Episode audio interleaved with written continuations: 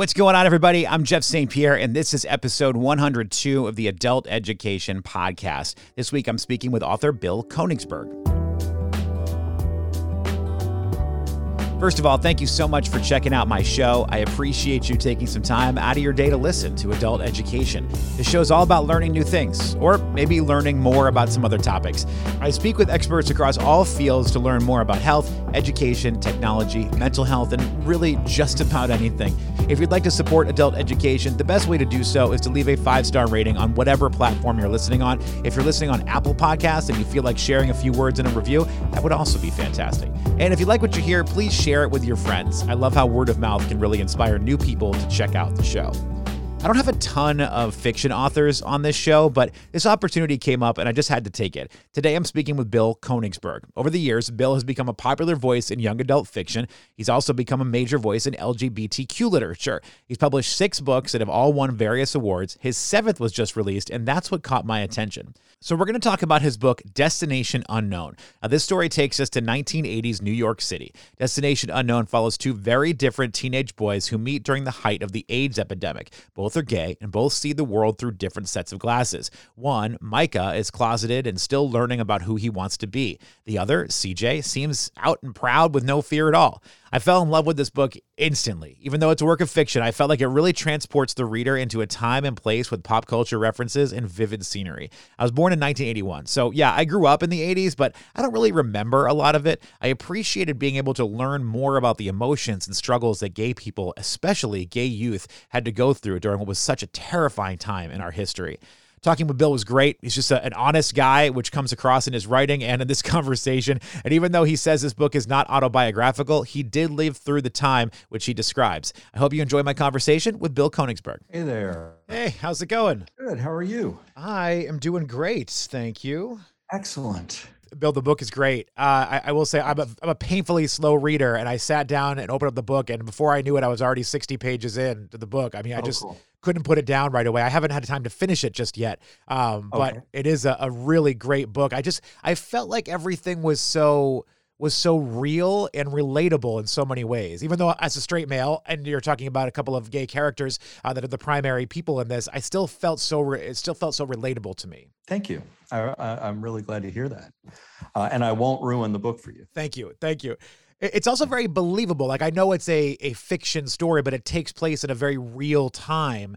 That it, I don't know if that's the right way to put it, but it just felt very believable to me. I almost felt like it was a historical take on the situation. Yeah, I mean, it it is a historical novel, but I think one thing I'm learning from readers is that one thing I've done well in this book is, I guess the term is verisimilitude, which is like creating something that feels absolutely real mm. because people keep asking, "Oh, is that your story?" And no, I mean there are parts of it that I certainly very much relate to, but it's not mine. Um, before we dive into more of the story here, I also just want to say I was on your website looking at your bio, and I saw you were voted most likely to avoid doing any real work in life by a panel of your disinterested peers. It says, which I thought was very good. So tell me more about that. oh boy, uh, you're catching me on a day where I'm thinking I'm going to do two of these and then I'm going to bed. So yeah, it feels right for today. Um, I don't know. Um, you, you, know, I, are you a sports fan? Uh, you know, I am. And actually, it's funny. When I read that you did sports stuff, I was like, that's where the name sounds very familiar to me. I think I've read some of your work before. Yeah, you, you know, everything began uh, in my career because in 1994, the baseball strike was happening and I had no job and I was a lazy bum and I just graduated college. I uh, decided to simulate out the rest of the baseball season using a computer. And I wrote about that for a, a New York Daily News, San Francisco Chronicle, Miami Herald, and it was covered on TV. So that's a perfect example of like somebody who's really lazy who hits on something good. it seemed to work out well for you. You had a pretty good career in sports for quite a few years too. Yeah, yeah, I, I did well, and I'm glad I stopped because uh, the last part of it I was covering baseball for the Associated Press at times, um, and you. I, I don't know how any sports writer lives. I mean, because like you're working until two or three in the morning, you're eating hot dogs for every meal. I was so unhealthy. I, I enjoyed it, but it was time to stop doing that. Sports broadcasting is interesting to me because sports broadcasting and meteorologists, to me, are the two jobs where you could just be absolutely terrible at your job, but still keep going. Like you never have to be right in sports broadcasting. You just need to say something that's going to attract attention. I can get on Absolutely. TV and say the Jets are going to win the Super Bowl, and people are going to keep watching regardless. and they're just going to have opinions back. It's right. like a. It, did you ever see the you know the show Thirty Rock? Yes. Yeah. Yeah. I love that they have their uh, satire. It's called uh, sports shouting. Yes, that's basically that's the world we live in. When you were when you did, I know you did some work with ESPN over the years too, way back. Did you ever work with Kilborn when he was there? Uh, not directly. I, I, was there when he was there. This is a really random aside, but he had a late night show for a couple of years, and he yeah. did a spinoff or a little, you know, mock of uh, "Pardon the Interruption," which he called "People of Opposite Opinions" or "Poop." And his guests just had to take the opposite opinion so they went back and forth and it was a very well done skit you know there weren't very many of those i think for him unfortunately but that one really got me good. That's hilarious. Um, so correct me if i'm wrong bill we'll get back to the book here but i've been reading this as i've been doing a little bit of research on you. I keep seeing the phrase voice of lgbtq literature. How does that make you feel? Um I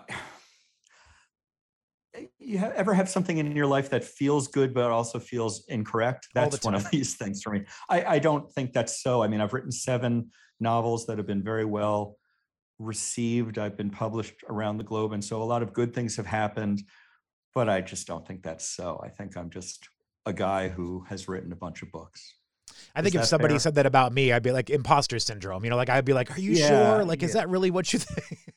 Yeah, there you go. That's about right for me. And I imagine in every profession, there's always someone that you look up to. You know, as a writer, there are writers that you look up to that you probably think, well, this person, I, I mean, I think they're doing it better than I am. You know, I think they're more. So I can imagine, especially being in it, that it must feel kind of yeah. strange to get that title. Yeah, um, it just doesn't feel quite right to me. But but you know, life life is so strange. Yeah. It really is. You know, things are said, and and I don't know what is correct. Uh, it's it's funny that way though. Like no, if that's on on my tombstone, uh, that'll be nice, but I will still feel like a, a dead imposter. I guess. I've seen your, I've seen your, I like the way you put that. I've seen that your books have received a lot of accolades over the years. Um, but in recent years, just in general, books about LGBTQ characters and stories seem to have been coming under much more fire from a lot of people, whether it's books being banned or people being attacked for whatever reason. Um, how, how have you seen things change recently? Are you feeling more of a support from your audience, or are you really feeling that weight of people coming down on you? I, I think you know the history of it i'll try to be fast with it. I started in 2008 my first book came out that year out of the pocket which is a football book. Um, and since then i've had seven and it's been 14 years. Uh, i think that the first the field grew incredibly from you know when i started there might be have been 30 young adult books with lgbt protagonists that year in 2008 now we're talking about three or four hundred a year. So it's really exploded um, and this new thing that's happened is really just in the last eight months or so. Uh, it's a concerted effort by the right wing to take over school boards mm. uh, and to vilify authors who write books about LGBTQ people or people of color. Uh, and it's working. You know, it's it's. I shouldn't say it's working. It's been effective. Yes. Uh, and we're having to fight back and it's surprising to me because i thought we were doing so much better my sense is that like most straight people don't care anymore yeah. but I, and i don't think that that was true 15 years ago but i think it's mostly true now except for these dingbats and that's as nice as i can say it there was a great podcast. Uh, Malcolm Gladwell does a podcast. I think it's called Revisionist History, but he did an episode recently about Will and Grace and how hmm. when that show went on the air, I forget the exact number now, but public support for gay marriage was very low across the country. Yeah. But when it went off the air, public support was over 50%. And they were just kind of talking about how at that time, when there weren't streaming services and people getting pulled in a million directions, everybody watched TV at night. Like those prime time shows are what everybody got together the TV to watch. So you had a shared experience with people and watching these characters come to life on screen and share that story, as fictional as it may be, it still gave them a different appreciation for people that they maybe thought they didn't understand. Right. I agree. I, I think representation is extraordinarily powerful and it, and it changes opinion. The thing on top of that, uh, Will and Grace did so much. Um, books are even more powerful. And the reason that they're more powerful is that they are reading a book is a different experience than sitting in front of the TV.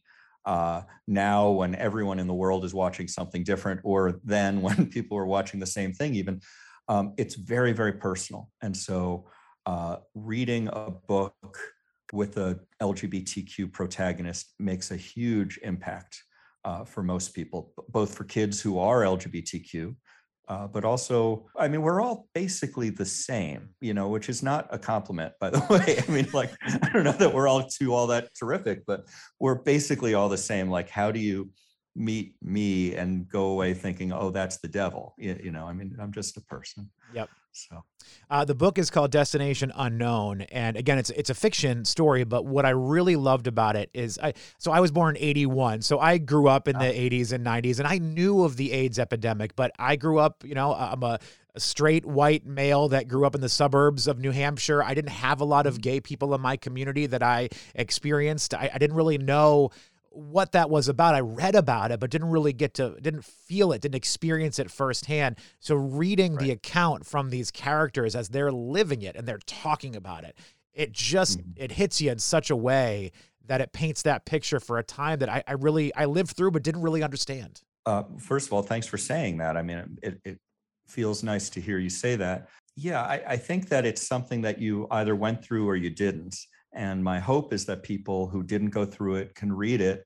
And it's not like I want to. It's it's not like I'm trying to make people feel sad. It's actually sure. a, a, fairly hopeful book, uh, and it's a funny book at times. But I, I do. I think it's really important. I want people to understand what it was like to grow up. I think some of my favorite parts of that book are these conversations that CJ and Micah have on the phone. Um, back when people talked on the phone, but you know.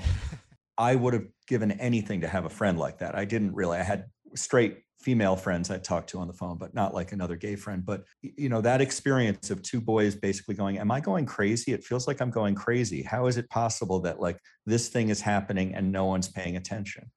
Uh, it's a feeling that it's part of history. We should we should all know it. And it's an interesting part of history because, like you said, we should all know it. But I don't think very many people do. I mean, I think people know what AIDS is. Obviously, that's something yeah, that people are sure. aware of. But even during the pandemic, I had a friend of mine. I was watching some news report with them, and they saw that Dr. Anthony Fauci had been involved in the AIDS epidemic, and they were like, "What? What does that mean? Like, what do you mean AIDS epidemic?" I was like, "Do you not understand what happened 30 years ago, 40 years ago? I mean, what? How did you miss that?" But I imagine there's a lot of people that just really didn't understand what it was doing to that particular community. Uh, what's so funny about that is that like the right wing's reaction to Fauci after COVID sort of mirrors the early gay reaction to Fauci about AIDS. it's like it's it's just funny how history repeats itself. But yeah, yeah, I mean, this whole thing happened, and there are uh, places that people can find the information. But I also understand that like it doesn't sound that wonderful. Like, oh, let's read a yeah. book about But it's about it's actually was a very exciting and interesting time to be alive. New york in the 80s was interesting. Um, yeah I, I, I want people to know you know one of the things that isn't in the book but it's a it's a good example i wonder if this will be meaningful to you if you'll understand the analogy. I grew up at a time when there were no mentions really in the in the media. I'm 10 years older than you mm-hmm. uh, about gay stuff. Mm-hmm. So some of the first things I ever heard about gay stuff came from Eddie Murphy and his and his comedy, and I had his album and we'd play it over and over. And pardon my language, he had a thing called "faggot ass faggot." It was some joke that he did, and we would repeat it in school. Right around the time I'm figuring out that I'm gay, that's the thing that I heard, and sure. all of the people who were my age at that time you know, pillorying me and i said it at first too so it's not like i'm blameless this is our society. But i then became when i came out like the victim of that mm-hmm. and people faggot ass faggot all of this. Then the world just sort of changed and i feel like we never had a conversation about like the shit that that some of us went through. Like it was it was awful. Yeah. you know growing up in the 80s growing up in the 70s for for gay kids was a disaster Oh, anyway, I, I could only imagine it. And I'm sure, you know, when that was coming out, when Eddie Murphy was doing these stand ups, you were probably about the same age as when I first saw them because I saw them about 13, 14 years old. So that 10 year yeah. difference, that would make sense. And I remember vividly remember watching Delirious, renting Delirious from the video Delirious. store. And at that sure. time of my life, I had never laughed that hard in my entire life. And I look back Absolutely. on it and some of those they are very you know out of touch they're very you know out of place now but at the time that was such a piece of the conversation it was such a piece of pop culture to make jokes about mr t being gay or whatever like that that was yeah. something that was just natural and it's so yeah i mean i i can't put myself in your shoes but i can imagine how mm-hmm. difficult it is to hear people reciting these jokes that they think are hilarious and you're just like oh wait a minute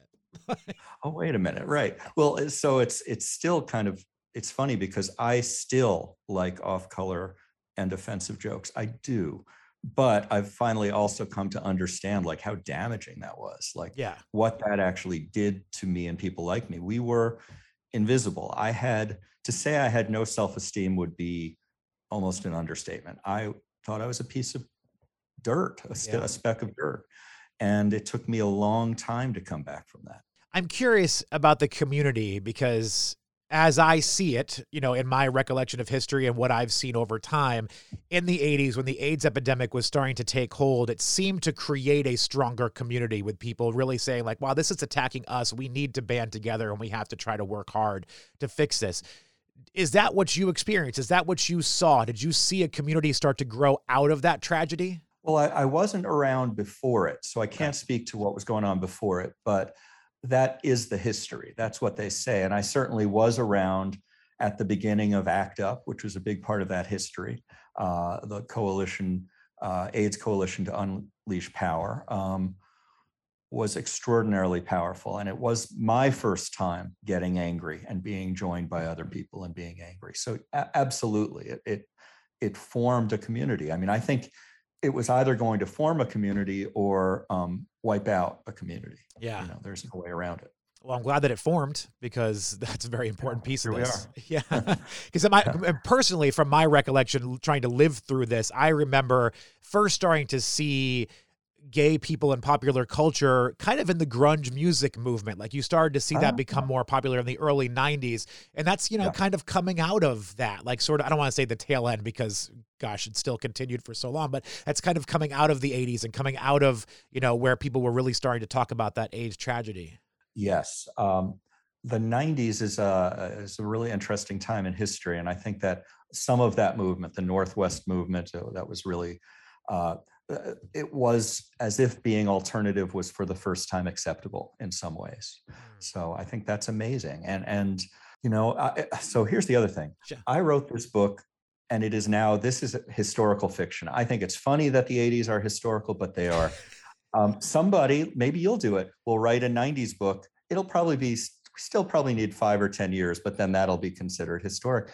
And I think that what's so cool about that is that we don't really understand history at the time. We don't understand that we're in the middle of history and we don't understand the meanings. So we assign the meanings later. Uh, but I would be so interested to learn more about well the 90s for you are the 80s for me so i think you would be better in some way to better able to explain what the 90s are and what happened there a big piece of that puzzle too, which I think you get really well in this book without it being gratuitous is the music affiliation to things. Because for me I'm, yeah. a, I'm just a music fan in general. So for me yeah.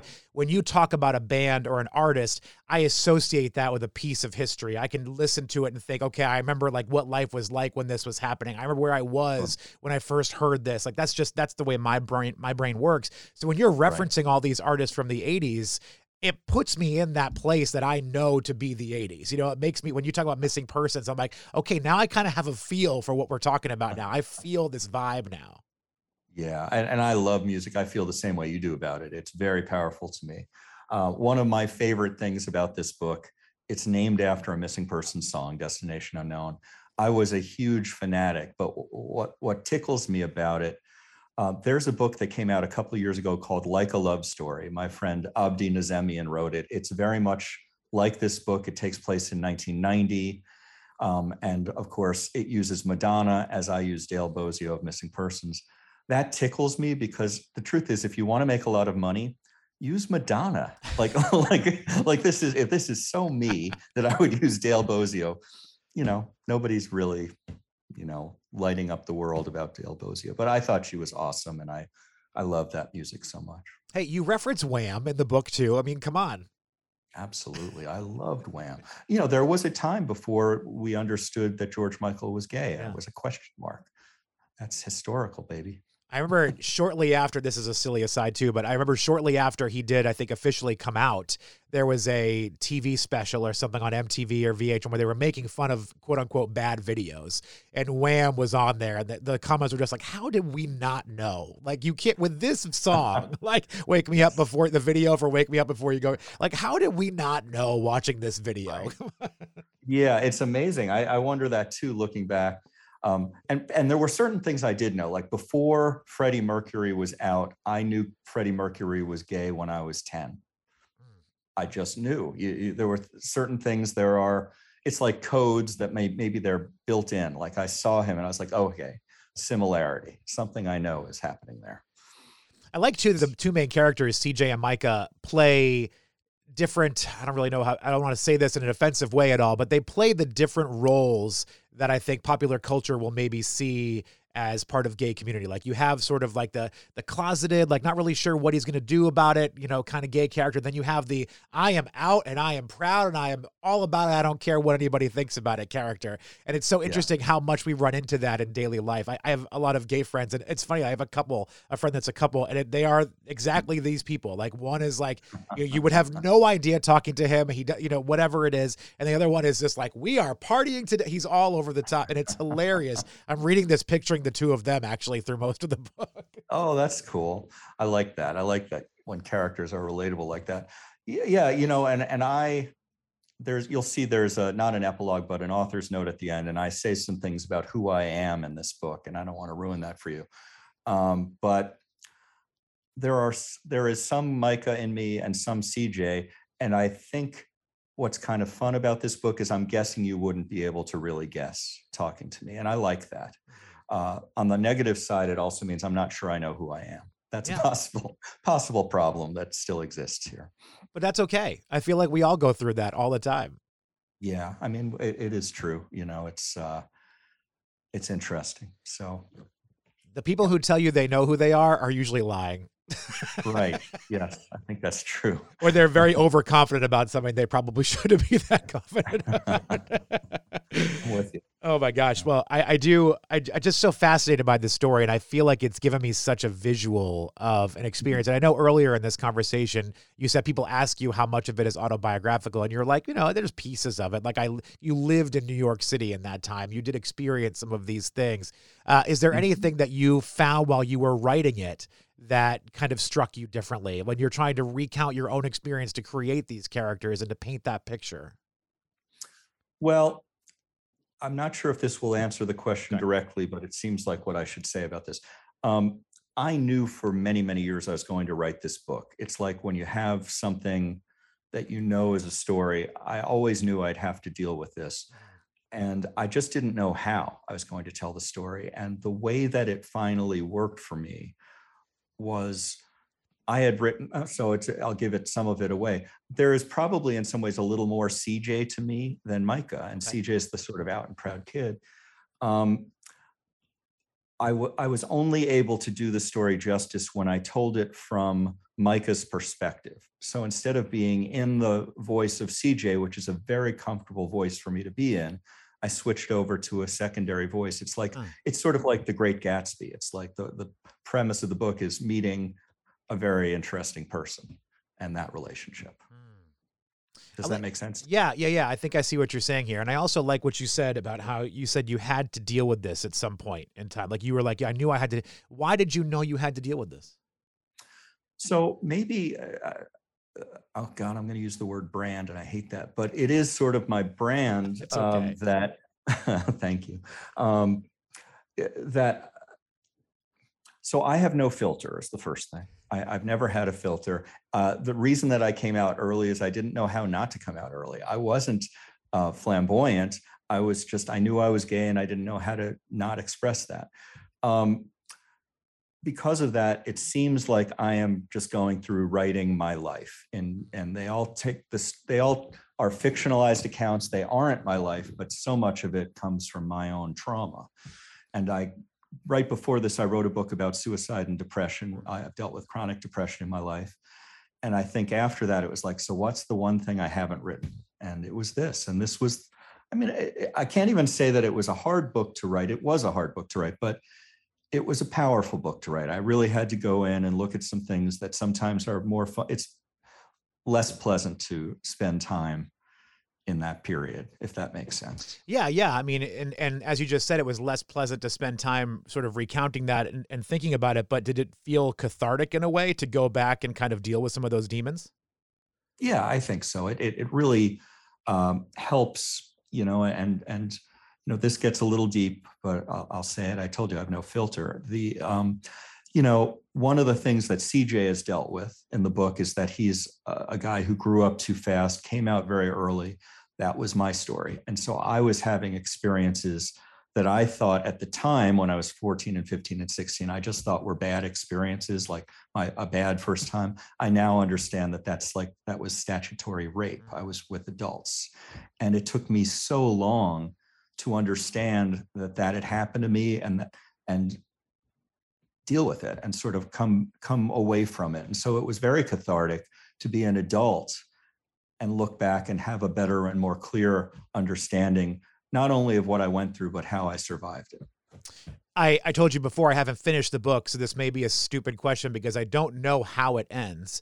But is yeah. there, even though it's not an autobiographical story about you, is there anything from this where you were writing it that you kind of felt like you could write a different ending for yourself? Yes. I don't want to give it away. Uh, I, I wanted to look at things that could have happened to me based on the choices, not only the choices I made, but the situations I was sort of pushed into. Uh, so, yes, uh, but I won't say anymore. Damn it! Now I got to finish the book. Okay. I have finished the book. You did. Sorry. I'm going. I am going to. I, I am going to. I have a two-year-old that sometimes keeps me a little more oh. occupied oh. than I think she's going to. But uh, yeah, but yeah. yes, she is fantastic, and I love her. But sometimes I just want to read a book. kids they just they it's all about them. It really is. Like i, I got to open everything for her. She can't even do i mean oh, come on. I'm just kidding. Come on. He's self-sufficient. Uh, bill the book is destination unknown. It really is a great book. And i guess my last question for you is i, I was reading this is described as a ya novel. And I, I forgive my ignorance on your previous works are they all kind of falling into that same sort of world? They are. I've been uh, considered a young adult author. However I would say that this is at best a crossover book. I don't think it's really a young adult book. I think this book may appeal to young readers, but I think I'm hearing a lot of people in their 40s, 50s, and 60s who are really enjoying this book. Um, I'm in my 40s and I'm enjoying it. But is there a piece of you that like I guess maybe the question is how do you how do you tap into that emotion to write for that younger audience to write those books? Well, I when I began doing this, when I wrote, started to write the first one, I was 31. Okay. So a little bit younger. You know, at that time, I, I, was much younger and I was closer. Uh, the truth is that it's gotten harder. Every year it gets harder. I get further away. I don't have children of my own. So I am going through, I think, what I would call like literary puberty now. You know, I'm going to start writing. I, the book I'm working on now is an adult novel, and it's simply because it's become harder and harder. I mean, to write a book that takes place in 2022 and to be inside the head of a 17 year old i think at 51 is probably not something i should try. My wife is a middle school teacher and every time i'm thinking about something in pop culture or some sort of slang i'm always like hey can you check with your kids like if this is cool like if this is what i should say? Absolutely. Absolutely. And, and i'm aware that i'm like one of the people who misuses emojis so like sure. i shouldn't be writing these books. I mean as long as and i've kept it you know this one is historical so i get away from, with it. I, I have a pretty good sense of the emotional life of a 17 year old that i have down. It's the it's the language that i'm lost with now. My toxic trait is i still type ha ha instead of using emojis. I haven't gotten out of that habit yet. That's toxic for sure. Well bill i appreciate your time. Is there somewhere that people can go if they want to follow along with your journey if they want to find out more about you Yeah, um, I'm on social media. I'm on Facebook, Instagram. I'm trying to get off of Twitter. There really is only one Bill Konigsberg. Um, well, there is another who's a CEO, but you won't think that we're the same Fair enough, Bill. well, I appreciate your time, Bill. This is a fantastic book. I hope people check it out. I really have been enjoying myself while reading this, and I can't wait to finish it up. Thank you so much. It was really a pleasure to talk to you. Thank you so much to Bill Konigsberg for his time today. His book, Destination Unknown, that's the book we've been talking about for the last half an hour or so, is really a work of art, in my opinion. I hope you check it out. It's available wherever you get your books. And thank you to all of you for joining me for this episode of Adult Education. Until next time, be well.